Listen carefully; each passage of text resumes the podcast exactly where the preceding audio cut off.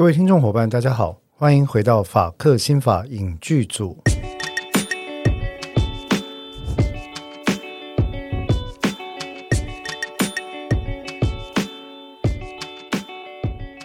Hello，各位伙伴，大家好，我是法克新法影剧组的节目主持人志豪律师。大家好，我是邓作家。哎，很久没有录音了哈，哎，应该说隔了一段时间了，没有到很久。放寒假。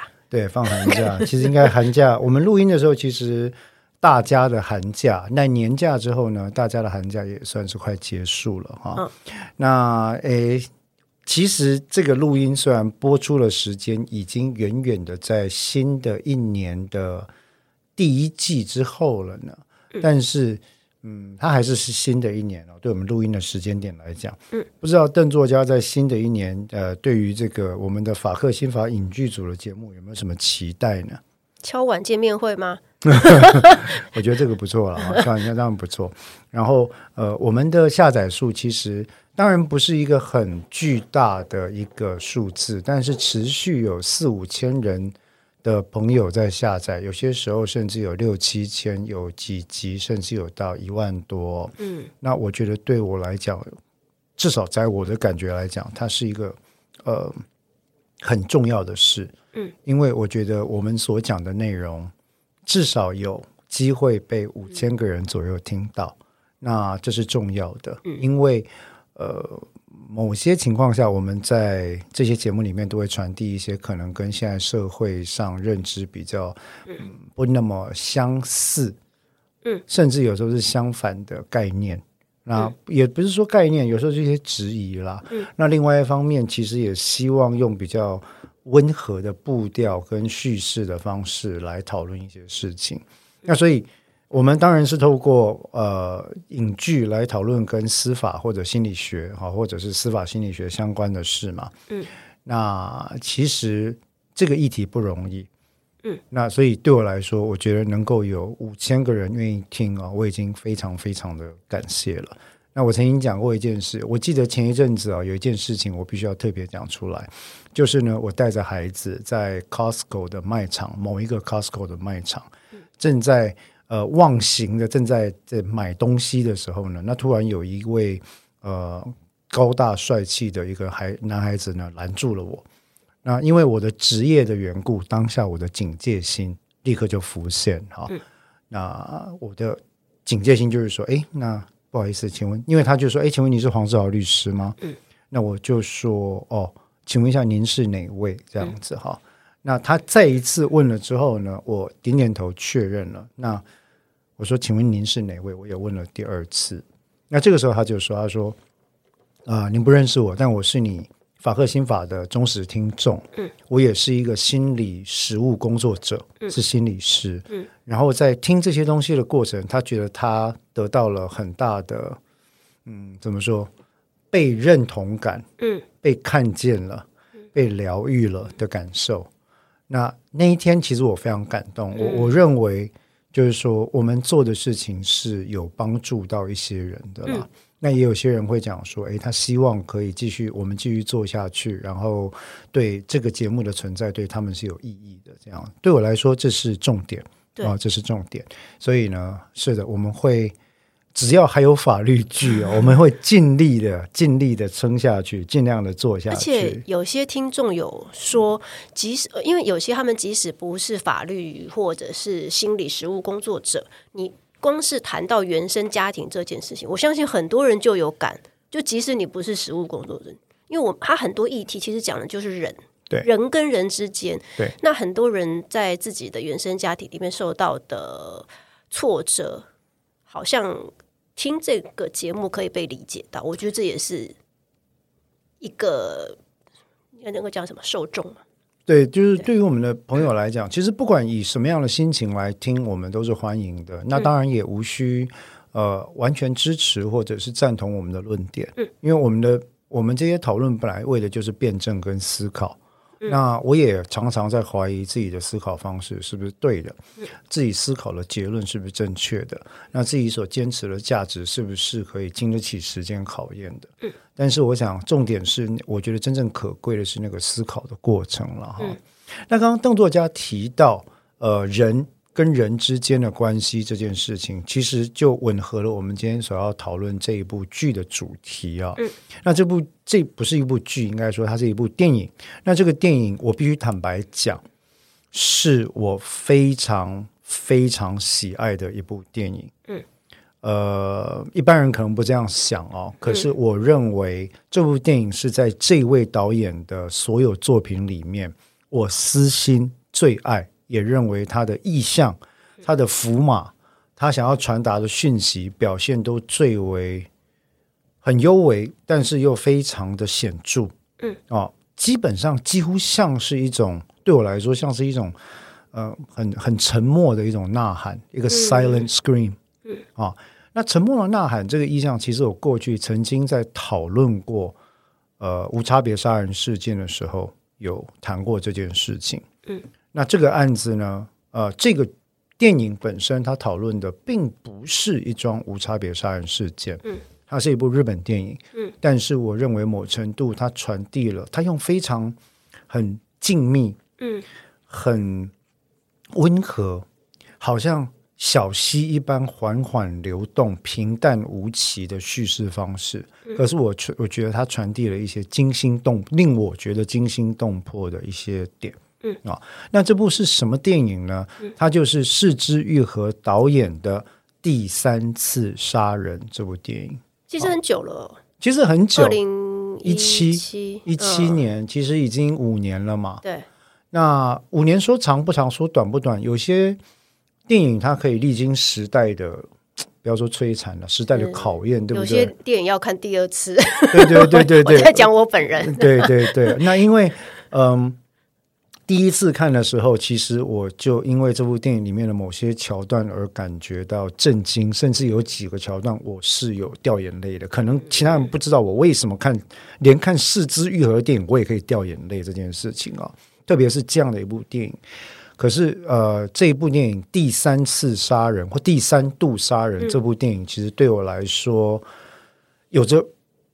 非比寻常的意义啊，因为它跟我的工作的内容其实呃非常贴近，嗯，而它的叙事手法也一反以往各色法庭或者是法律电影对于法官、律师、检察官工作的常态。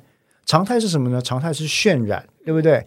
律师呢，如果不是邪恶贪财的，律师就可能是为了正义跟理念而奋不顾身，完全不会。受到浩劫没有结果的，对，要不断强调他后面有圣光。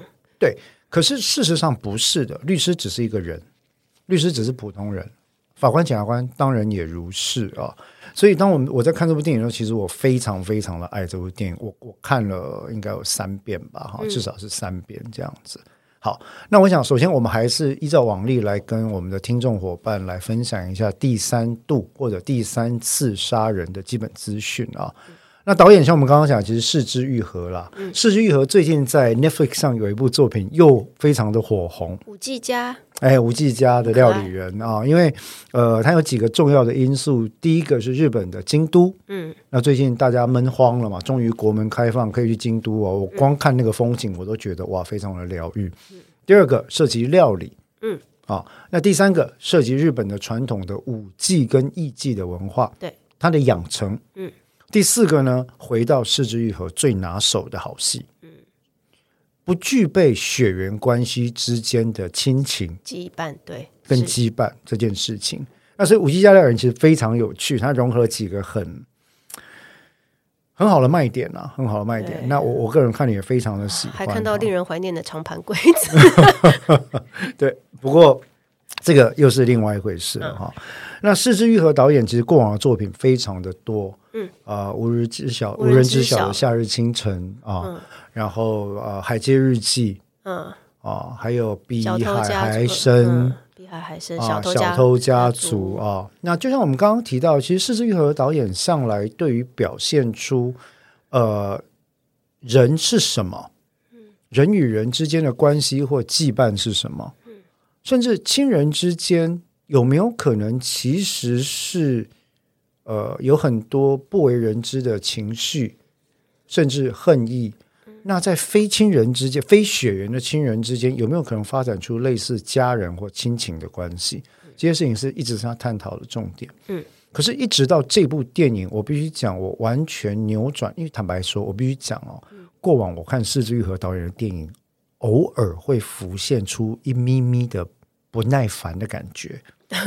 啊，这不是因为他的作品不好，而是因为我本人纯属狮子座。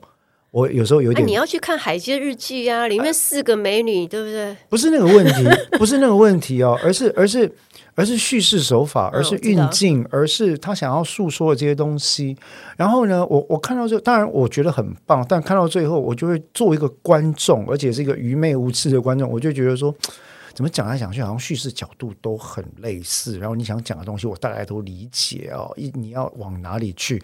哦，新的一部《婴儿转运站》我还没看呢。嗯嗯，我想看他跟裴斗娜他们合作的这个状况哈。嗯、好，那但是到了第三度杀人或第三次杀人，我必须讲，我真的整个对他的印象改观。嗯，以我身处律师这个职业来讲。我做的事情其实跟里面那位呃主角律师是功能上是类似的。嗯，那从我一个律师的角度来看，我认为其实他对于法律、刑事辩护律师这个职业的描绘哦，嗯，极为深入。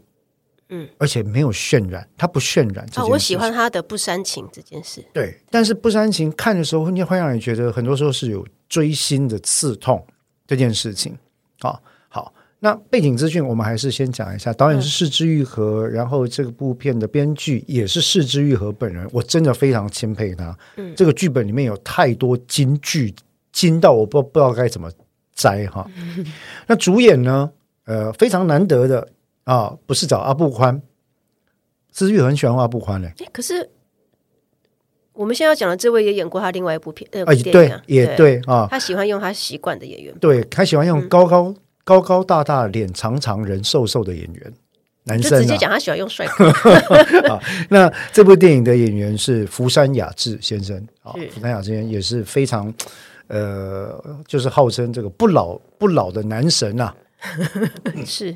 不简单呢哈。今年红白，我们我们还看到红白有福山雅治先生出现，一点都没有老。哦，红白有出现，红白有出现，有。那另外一位是我个人非常喜欢的演员是役所广司，嗯，真是一个影帝级的极为优秀的演员。对啊，那除此之外呢，我们也很常看到其他的面孔在日剧或日本电影常常出现，包括广濑铃啦，然后齐藤由贵啦，吉田钢太郎就是那个大叔之爱里面那个，他其实其实他很棒哎，吉田钢太郎真的是可塑性超强，你知道吗？大叔之爱里面演那个热恋啊暗恋下属的上司有没有哈？嗯、然后在这部片里面，其实就是一个呃法官退哎检方还是法官检方检方退下来，然后呃。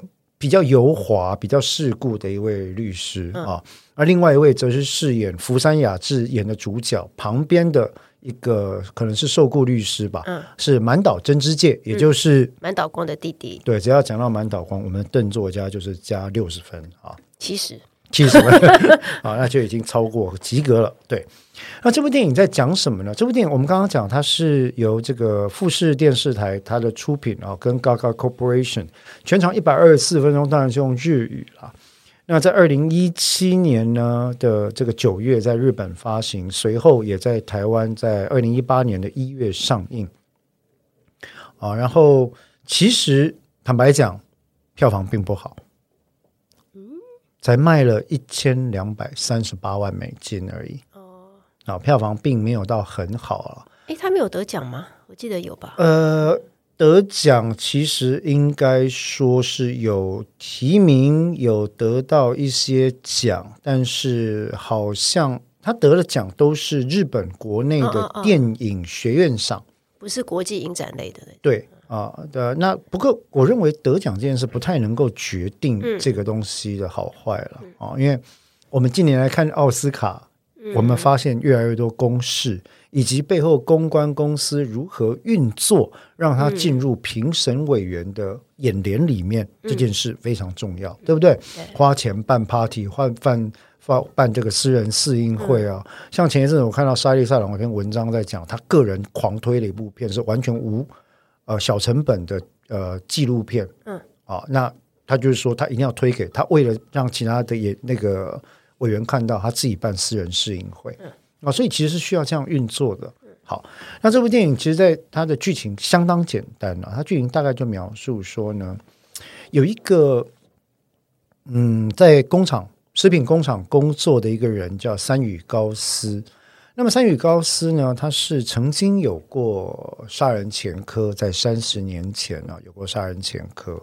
那这位来自北海道有过杀人前科的人，后来获得了雇主接纳之后，在这个雇主的食品工厂里面工作啊。但在某一个晚上，他约他的雇主，或者说他雇主应该是要开除他了嘛，对不对？他约他的这个雇主外出到河堤旁边谈话，那就在。呃，行进的过程当中，因为没其他人看到，就加害人跟被害人两个人而已。那在行进的过程当中呢，据说这个三羽呢，就用石头把这个钱固住那个扳手啊，扳手啊，把这个钱固住打死啊，打死之后呢，焚尸啊。嗯、那这是他第这这一辈子等于是第二次犯下杀人案了。嗯，好，那犯了杀人案之后呢？呃，当然，很快在日本警方的调查之下，他就被逮捕。然后这个案子辗转就来到了主角，也就是福山雅治所饰演的重盛彭章律师，我们叫重盛律师的这个手上哈。那重盛律师的父亲非常巧的是，重盛法官呢，三十年前正好是审理。三羽高司第一次杀人时候的法官，嗯，而这个法官在三十年前呢，因为相信他当时的理念啊，然后相信社会对于这个人的加害行为是具有某种的连带责任，嗯，也就是比较开明的、比较呃社会连带责任性的一个看法的法官，在三十年前，于是呢，他并没有判处三宇高司死刑。那这件事情后来诱发了重胜法官跟重胜律师父子之间的一段论战。嗯，对于人的价值是什么？嗯，对于司法的判断，它的价值是什么？对于司法如何看见人这件事情，他们父子之间出现了一段论战。啊，那非常有趣，非常有趣。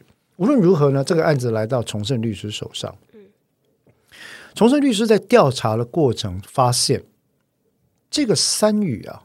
有一些特别的地方，嗯，他好像知道一些事情。他的生活极简，非常的简单啊。他一次把房租全部缴完。他生命中的慰藉似乎除了工作之外，就是只有一只小小的金丝雀。嗯，他养了一整笼，他好像说他一整笼是不是？五五五只啊，五六只金丝雀哈。好，然后。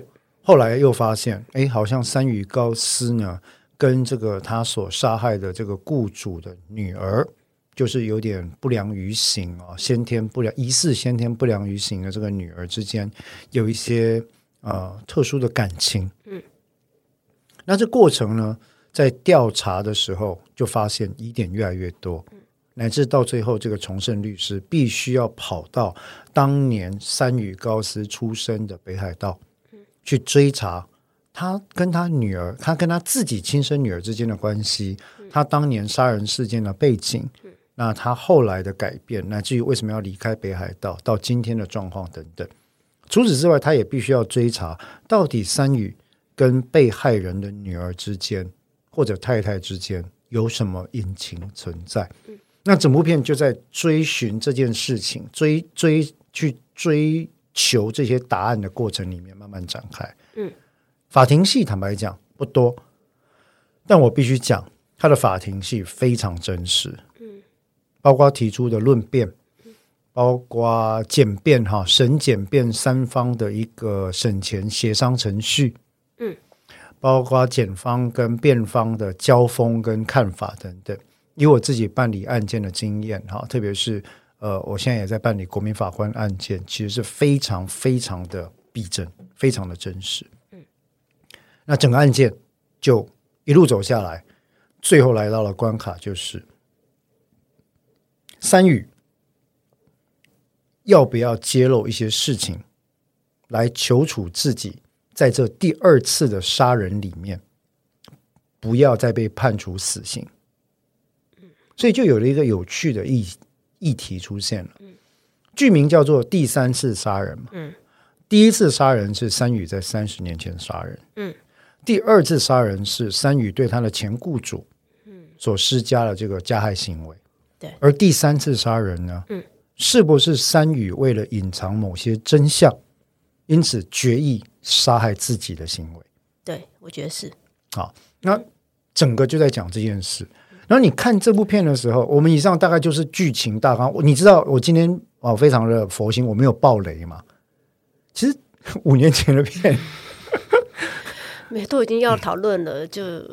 哦，就哦，没关系了，很难不避开剧情。各位，我们剧情讲到这一边啊，各位听众多包涵了。你也知道，我们基本上是暴雷派的哈。那等一下，大概谈到剧情的时候，应该会有雷了。不过，各位五年前的片子，各位就不要太介意。如果你觉得很介意的话，听到这个地方，请你先稍停，按 pause，按一下暂停键，去把这部片看完，嗯，或者看两遍，或者看三遍，再回来听，我相信会更有感觉。好，那以下我们就继续讲下去了。我们刚刚提的大概就是剧情大呃剧情背景跟故事大纲的一些基本资讯了。嗯、那看完这部电影，我想先请问一下，作为剧作家的邓作家，你有什么样的想法？我好，我之前有讲，我承认我这个呃，我第一次看应该是好几年前，可能是四年前。我在飞机上看，我可能头昏脑胀，因为在在飞机上会丧失丧失判断力。我记得我看我看完之后的反应是，嗯，不是很喜欢。我觉得是枝裕和为什么要跑去拍法律议题的片子？我觉得他就是那个时候，我现在讲那个时候的感想，就觉得说，他就拍他手擅长的片子就好了啊。那后来第二次看，就是前一阵子看，就觉得，哎，为什么感觉完全不一样？觉得，因为现在脑筋比较清楚，就真的不一样。对，然后就觉得说，他虽然我四年前的那个感想，呃，应该这样说，他其实还是在拍他擅长的题材，也就是他在讲人跟人之间，或者家人之间的感情，以及伪家人之间的感情。嗯，他还是在讲家族情感是。对，他只是放在了这个议题，而且我喜欢他处理这个议题的方式是，呃，用清淡的方式，但是讲很重的事，然后情感也埋，呃，也也隐隐爆发，是对，因为这种题材其实很容易变成狗血，狗血，嗯，重口味。或者是说大吼大叫，说我就是要这样子，你为什么不行？说就都没有。你有没有想过，如果这部第三次杀人的剧本是由韩国人来拍，会拍成什么样子？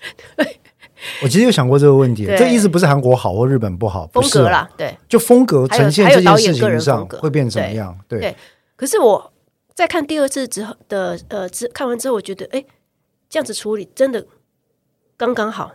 对，他很多的对白，你。都你，因为他其实我喜欢他里面大量的对白，对，但他的对白是两个角色一来一往，一来一往辩证到一个点之后就停住了。也就是说，他丢给你问题，你针对这个问题来回几次之后，好，我们就不给答案。但是你会觉得这样做刚刚好。真实的人生里面也没有办法给答案啊。不对，我是说有时候在以。影影视去诠释一个议题的时候，是对。那我觉得第二次看，我就觉得很喜欢。嗯，对。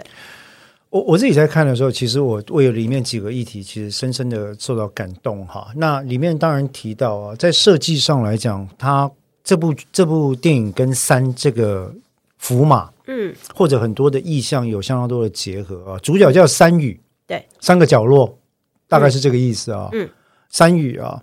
那三个角落，呃，其实呢，里面的这个重点人物三个，一个是三宇，那一个是被害人的女儿，对不对？嗯。另外一个就是崇胜律师。嗯。很有趣的一件事情是，崇胜律师自己既是人家，既是崇胜法官的儿子，嗯，自己也有女儿，嗯，而女儿似乎也有一些行为方面比较特殊的状况。嗯，对，啊、就是要引起爸爸注意。对，然后例如说，他就会跟爸爸说：“下一次你还会来帮我吗？”嗯。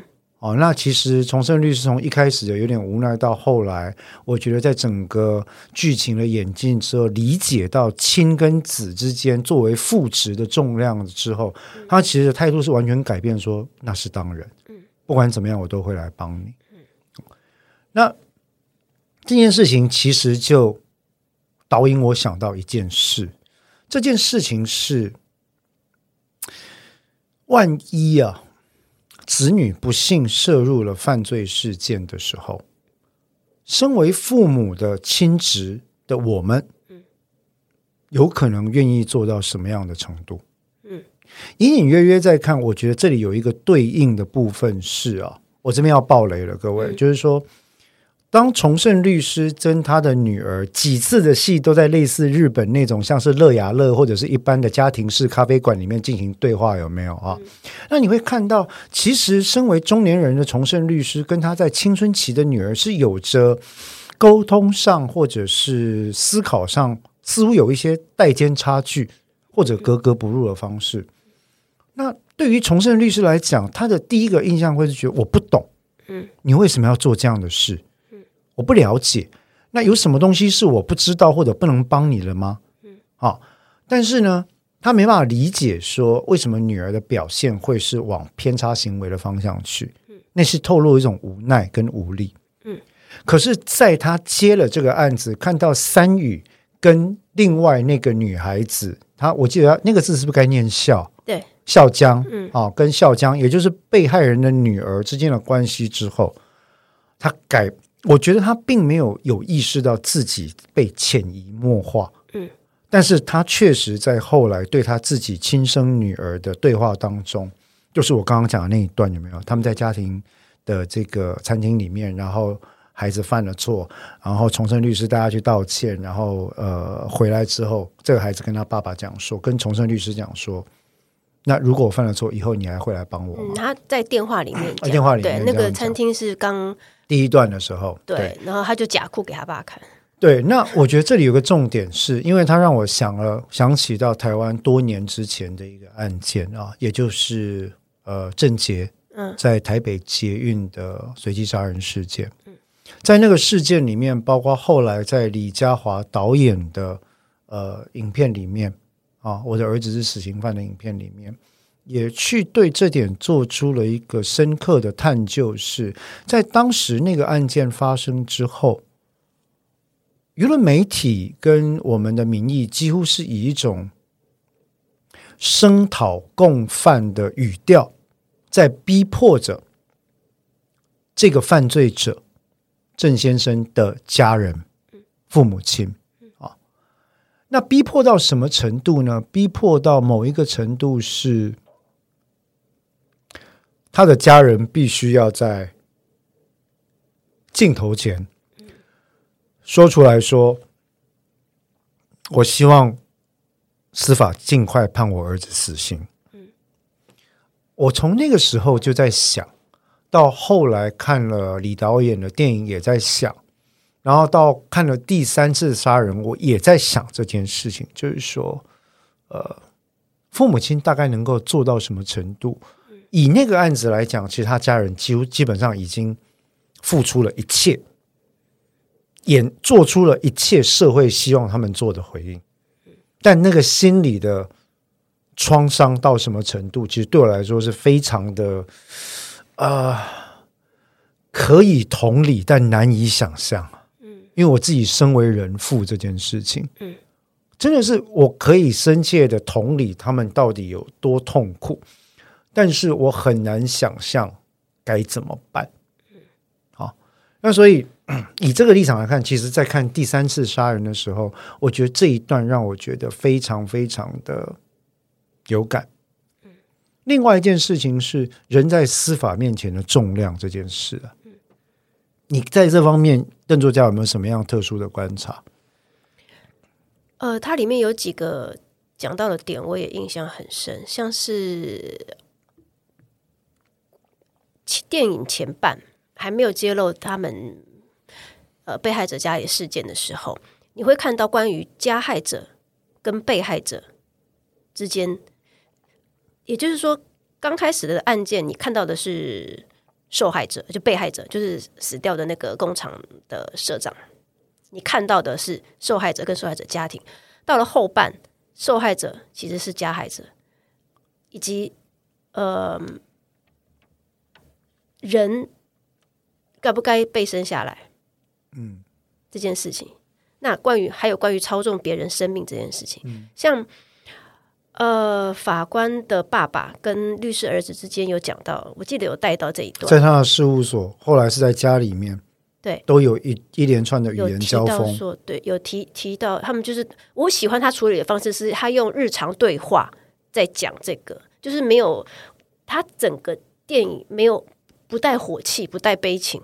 我我很喜欢这点，就他他爸爸一边在煮菜，一边在，在做帮儿子做晚餐，在做晚餐，然后再聊在驳斥他儿子的论点，然后再聊到说，呃，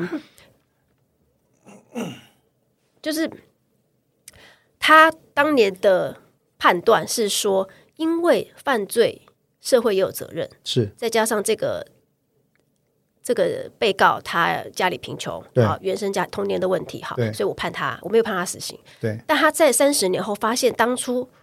他觉得他酌情量刑的这个人，他后悔了，害到害到另外一个人失去生命。那我当初这个决定是对的吗？我相信他会改过这件事情，是不是我太傲慢了？是，所以他跟他儿子针对这件事情有一点观念上的出入。对，所以他们我记得最后一句他们讲到是理解，人是那么容易理解的吗？对，就是关于理解这件事情，就是呃，连家人之间都互相理解都很难了，何况是别人？是。那重胜律师，他刚开始，我记得他在事务所的时候，他有讲到说，那时候，呃，他的年轻律师就跟他说：“哎，我们不是应该去北北海道一一趟吗？”我跟他又不是朋友，啊、又不是交朋友，有必要吗？对，对啊，他说我又没有要跟被告被告交朋友，嗯、所以他对于理解这件事情，我觉得这个点在这个电影里面也有提到。是但是他到了后半，电影的后半，他他转变，他转变，他转变了，甚至里面有一幕，在他转变之后啊。在他自己的想象当中，应该是我记得是不是在火车上晃啊晃的时候，他做了依稀做了一个梦，还是他的某种幻想哈？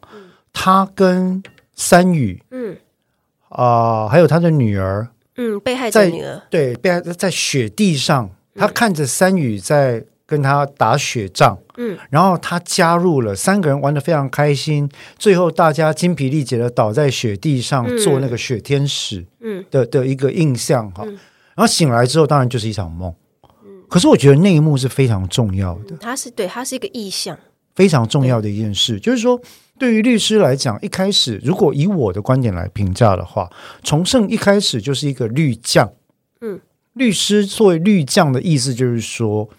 这个案子，反正这类案子我就是这样处理。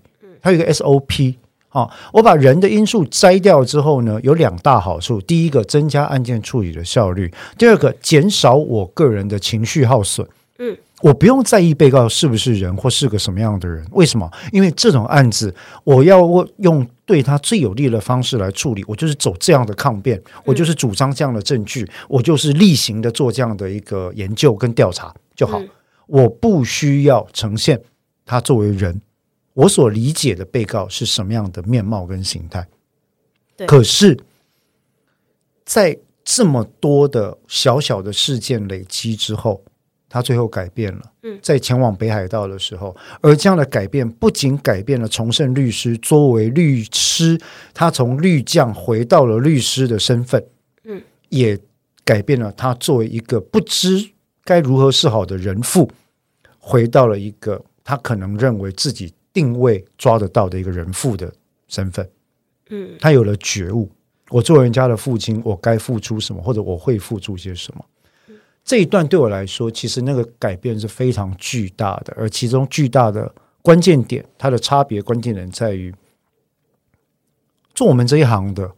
或者说，所有与人接触的服务工作者，不管你是司法、精神、心理、教育、呃、矫正、社工哦等等，当你第一线接触到人的时候，你决定怎么样去看待这个人的价值，或者理解这个人的存在。嗯，这件事情对我来说非常重要。嗯，这个这个本子、这个剧本跟这个这个电影，嗯，讲到了这一段，对我来说，它是非常非常有意义的事。嗯，那我觉得他，呃，对，他在前电影前半的时候，他所有的调查方向都以制定诉讼策略为主。对对，就是我要找出什么样的点来佐证我的策略。譬如说，我的策略就是因为他的目标，他先设定目标，目标就是因为。这个好像是以，因为承认杀人杀人是事实嘛，对，对呃，他也承认动机动机是以以决定量刑轻重嘛。在日本，他提到了日本一个很有趣的法律文化、司法文化，嗯、这个司法文化跟台湾并不完全一致啊。嗯，那就是对于日本的司法文化来讲，赋予一个加害者明确的犯罪动机这件事情，往往有可能反而变成对他量刑上有利的一个证据。所以，对于日本来说，对于日本的裁判所或司法官这些精英来说，如果今天被告可以证明说他确实是出于仇杀，嗯，为了复仇这件事情，诶，他反而比较有可能不被量处死刑。对，因为复仇这件事情是有情感来源的。对，而且是不是跟日本本身的一个武士道文化有关？对，例如说过去。呃，浪人四十七的故事等等，其实日本某个程度对于 righteous revenge，嗯，以正义为名的复仇这件事情是有着些许同情的。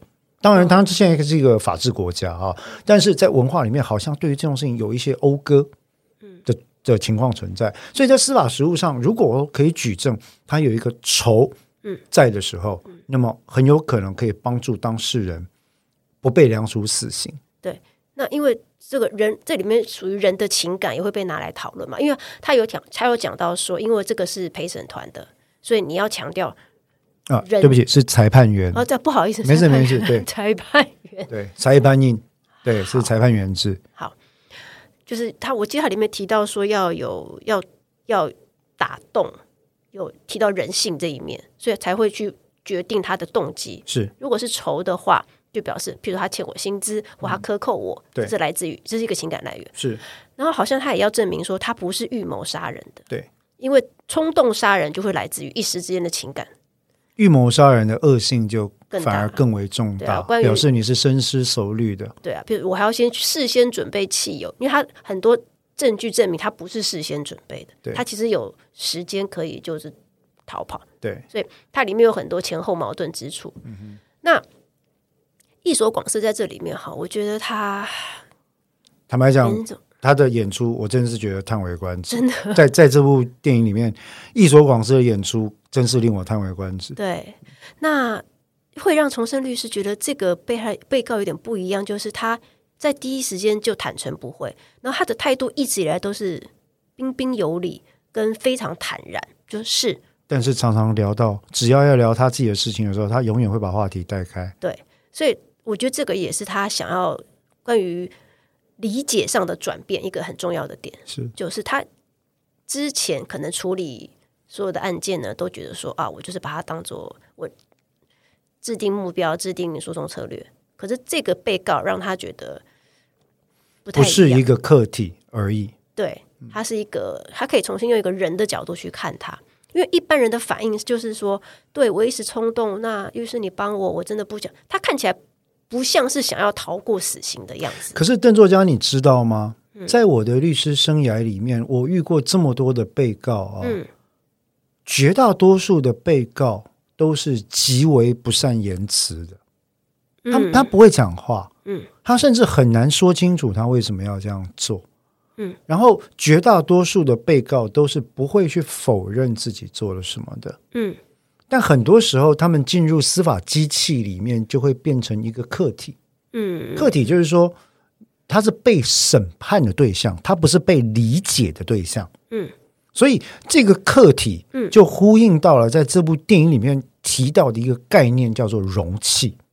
嗯，对，对，容器这件事情，嗯，对我来说，当这两个字我我在电影里看到的时候，我真的是觉得好像就是晴天霹雳，就是说，居然提到这件事情。嗯。嗯它是一个 object，它是一个容器，它是一个 vehicle，它是一个承载其他人的观点、认知跟期待而没有自己特色的东西吗？还是它是一个人呢？嗯，还是这个人已经是空壳了，他只剩容器呢？嗯，对，它里面，我觉得我第二次看的时候，我才看到这件事情，关于容器，还有关于呃意志。对，我生下来不是出于我的意志，我甚至有时候某些人对某些犯罪者来讲，死也不是出自我的意志，或者是被害也不是我的意志。对，关于所以容器跟意志这两个这两个是有点可以搭在一起讲。对，那这这件事情对我来说，坦白讲啊，嗯、呃。我之所以私心认为，呃，是枝裕和的这部作品是他所有作品里面触动我最深的，嗯、是因为他第一次对于法律所代表的深刻的意涵跟符码做了如此深入的探讨。嗯、光听他谈容器那一段，我就起了鸡皮疙瘩。嗯，第二次让我起鸡皮疙瘩的是这个被告三宇高斯在改变重胜律师的过程里面，有一些互动非常的特别。嗯我们刚刚有提到说，这个被告在跟崇胜律师接触的时候，他永远在一所广式演出是非常精准的。嗯，他永远在那一个厚厚的隔，就是那个强化玻璃后面，嗯，很有礼貌，嗯，然后呢，呃，总是逃避一些问题，然后总是彬彬有礼的认罪，总是提到不相干的事情。嗯，但是到某一个场景，他忽然说：“崇胜律师。”你把手放上来一下，嗯，做什么呢？这个时候的三宇把他的手贴在了强化玻璃上面，啊，手掌心是整个贴住的。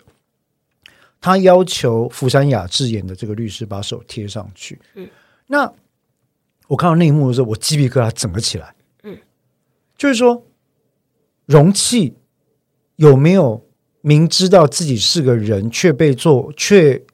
决心作为容器，或者因为环境的因素不得不做一个容器，但是却仍然希望自己做一个人被认知以及感受温度的渴望这件事情。嗯，所以我看到那边其实有点控制不住，嗯，就就我就开始眼眶就红了，就是说、嗯、一边很诡异，但一边眼眶红，是因为你会理解到。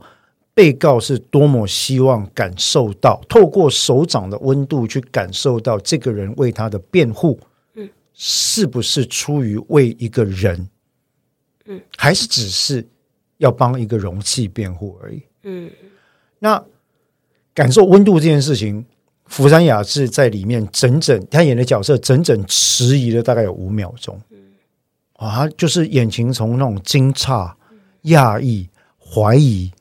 然后到他慢慢把手举起来贴上去，然后伊所广司跟他说，感受到了温度给他带来的感受这件事情，我觉得那那那一段真的是一般人不确定会不会有我这样的感受，但我看那一段真的觉得非常的，我我觉得是之愈合虽然很少拍法律电影，但他真的知道他写这个剧本的时候，他做了填调，他真的知道司法要讨论的东西是什么。我认为他对于人跟司法的关系有非常深刻的理解。那在某个程度上来讲，崇盛律师所饰演的，呃，福山雅治所饰演的崇盛律师，何尝不是只是一个以司法价值作为承载内容的容器呢？对，他在里面，所以他在里面放了一个呃，之前律师的角色，他把所有的。带到一点点的热情跟人性，都放在满岛真之介上面。对，所以满岛真之介虽然台词不多，他偶尔讲出来的台词，他所代表的是还没有。对，就是那些我年轻时代第一时间会有反应讲的话。对，哦，那有可能那个福山雅治崇胜律师讲的那些话，就是我在做五年或十年之后会讲的话。嗯，可是我觉得他在里面处理的很好，是他并没有硬要做出。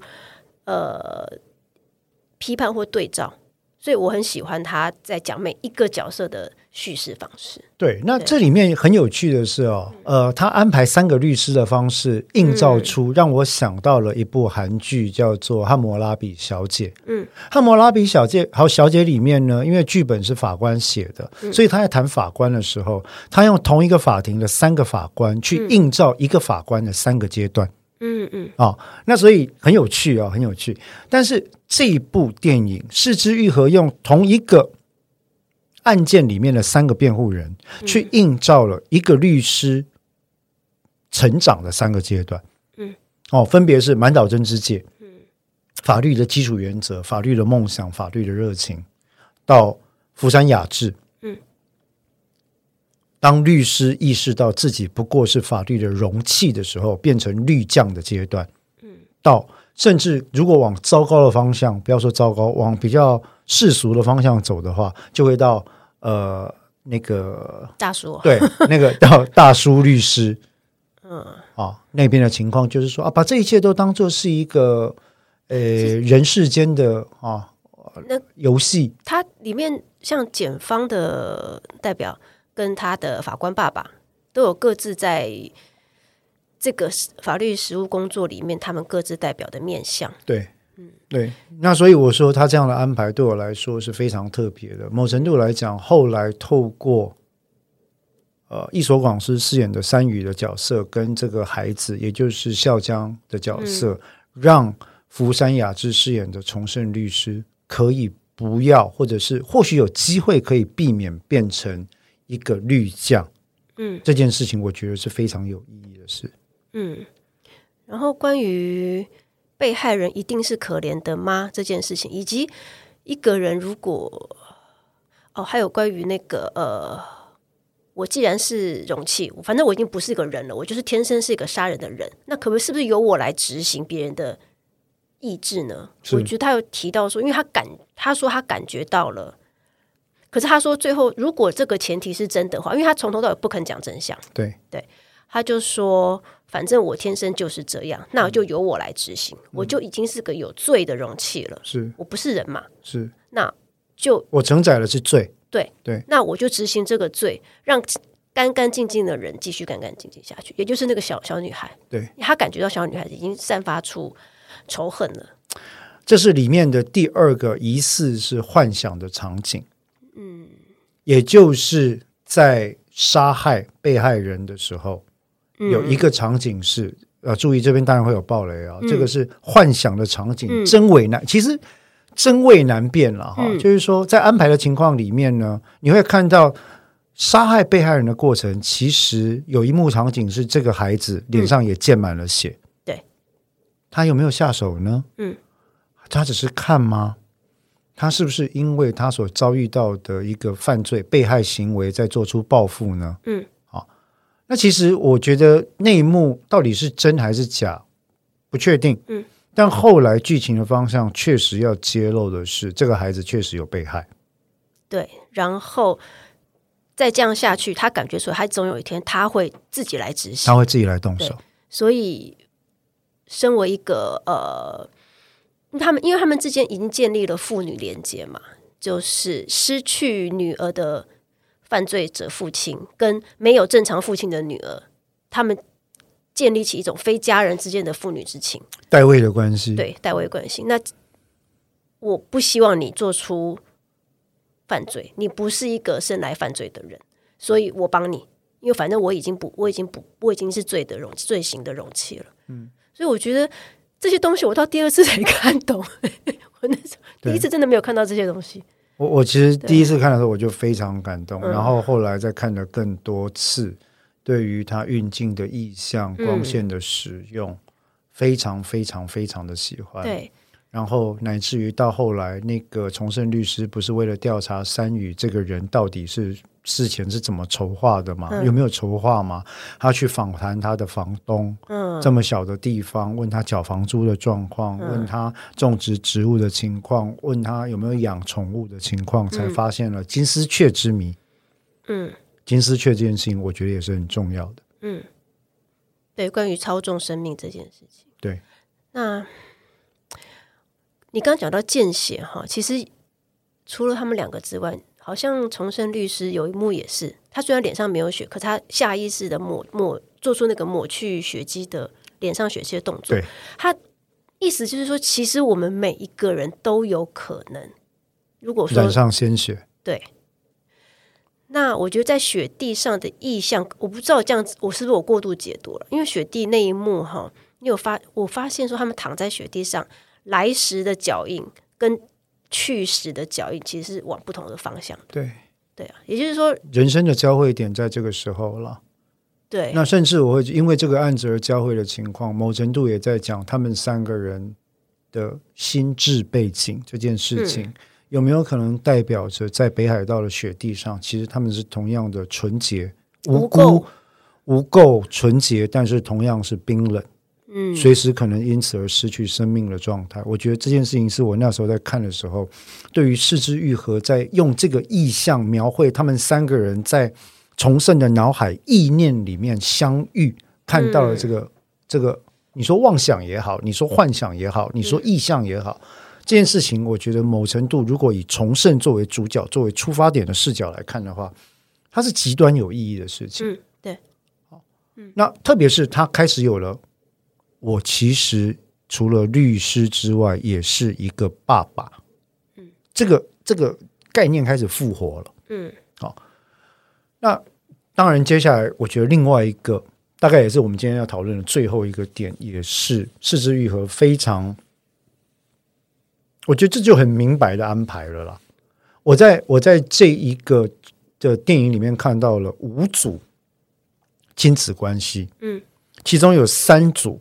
父女关系，嗯，那就是非常特别的。对，五组的亲子关系包括了原本的被害者，嗯，跟就是工厂老板跟他的女儿笑江，嗯，重胜律师跟他的女儿啊，然后三羽高司跟他在北海道已经不认他的女儿，重盛律师还跑去北海道要调查嘛，然后他已经在应该是在做一个风俗业的，对一个状况哈，然后呢，这是三组父女，嗯。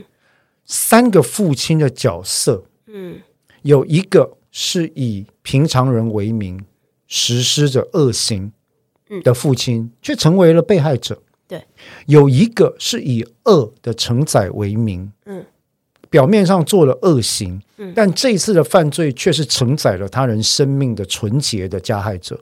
对，有一个是忙忙碌碌不知所终，已经丧失初心的绿将。最后终于找到父亲的意义是什么这件事情，这三组父女的关系就在这些发展当中交错开来。嗯，我觉得这个安排真是太，嗯，太精彩了。就是我我我看真的是觉得，天哪！嗯，那以这个为第一个同心圆的核心，往外开展的是另外两组的父子关系。嗯，这件事情，那我觉得其实对于我来说。其中最有启发性的就是重盛律师跟他爸爸嗯的言辞交锋这件事。他他里面有有一个小小的个性上的对比，就是因为福山雅治演的那个角色就是一板有点一板一眼了，就是该事情该怎么来我就怎么做嘛。那他他爸爸就会比较风趣幽默一点，他不是刚去到他事务所跟那个调戏人家的女秘书啦，对啊。然后后来爸爸回到家里，就是一边做着日常的饭菜。对，然后一边而且是做给儿子吃哦。对，然后一边跟儿子聊。嗯，所以我觉得这个个性上的差异对照也很有意思，就以及个性在我执行我的法律工作的时候所呈呈现出来的差异。对对，因为其实他爸爸算是在三十年前会做出这样子的思考的法官，算是很前卫的吧？就是认为犯罪社会也有责任这件事情。嗯，对，这一直是我们在法律、刑法哲学、法理学上所探讨的一个重要的问题。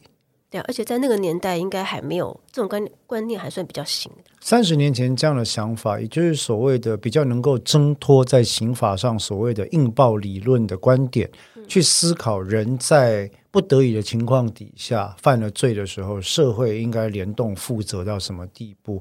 确实，在当年来讲，应该是比较前卫的思考方式，但我也认为是符合人性的思考方式。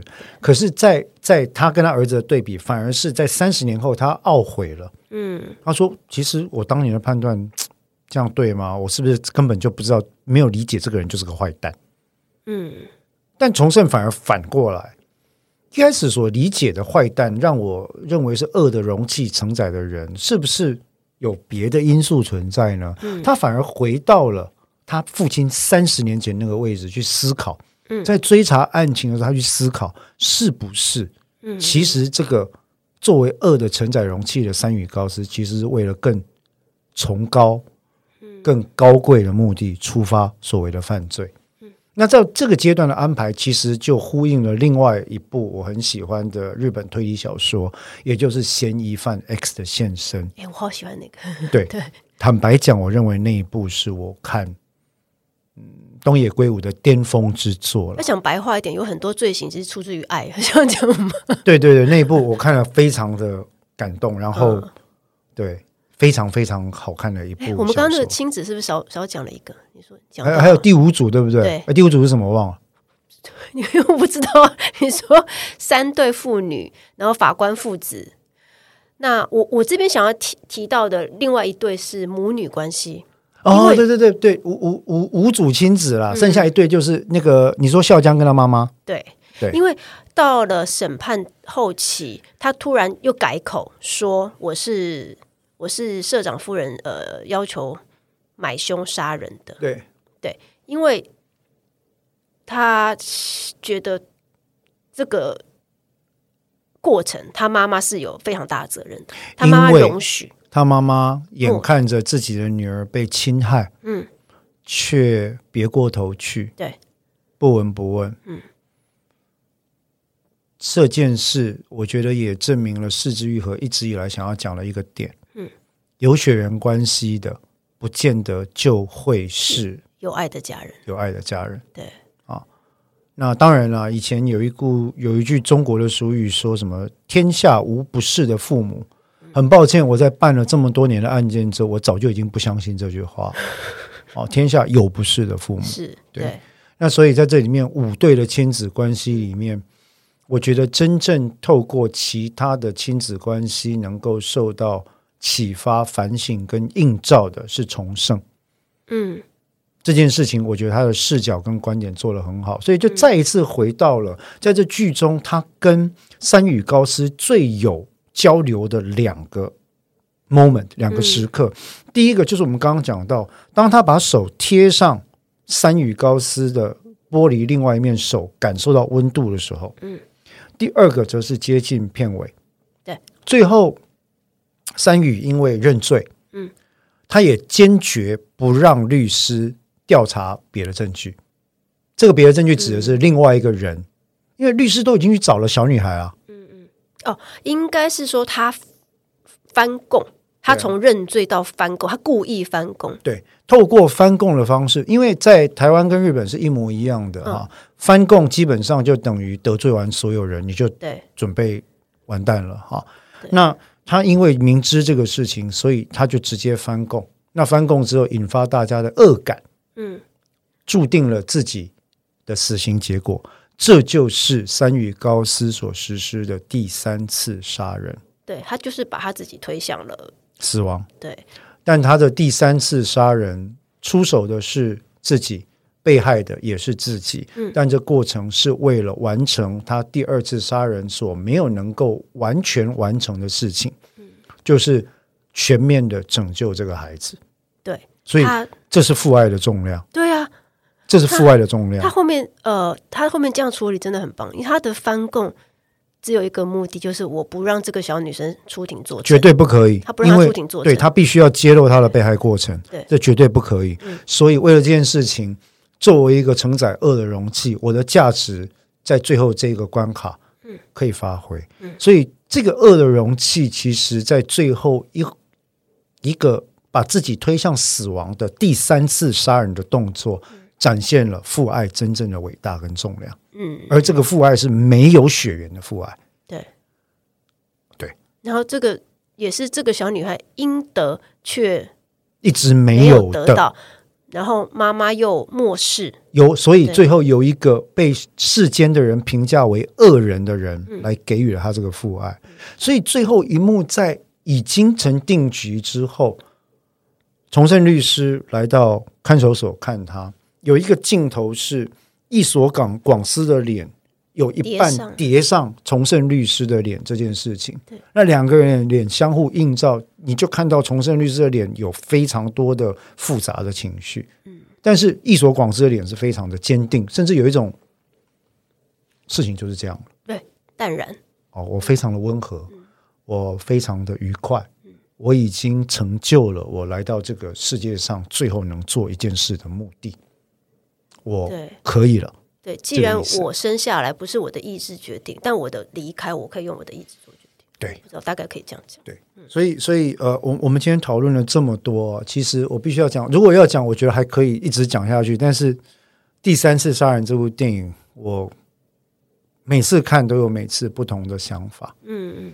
甚至它也让我想到它的运镜，让我想到《Dogma Thirty Nine》，就是在北欧的一个团体啊，他们希望用原始的方式来呈现电影的本貌的一部电影，叫做《The Hunt》。嗯，嗯，《The Hunt》是由呃 Matt Mikkelsen 主演的啊，《The Hunt》他是在讲一个冤案的故事，幼稚园的园长被。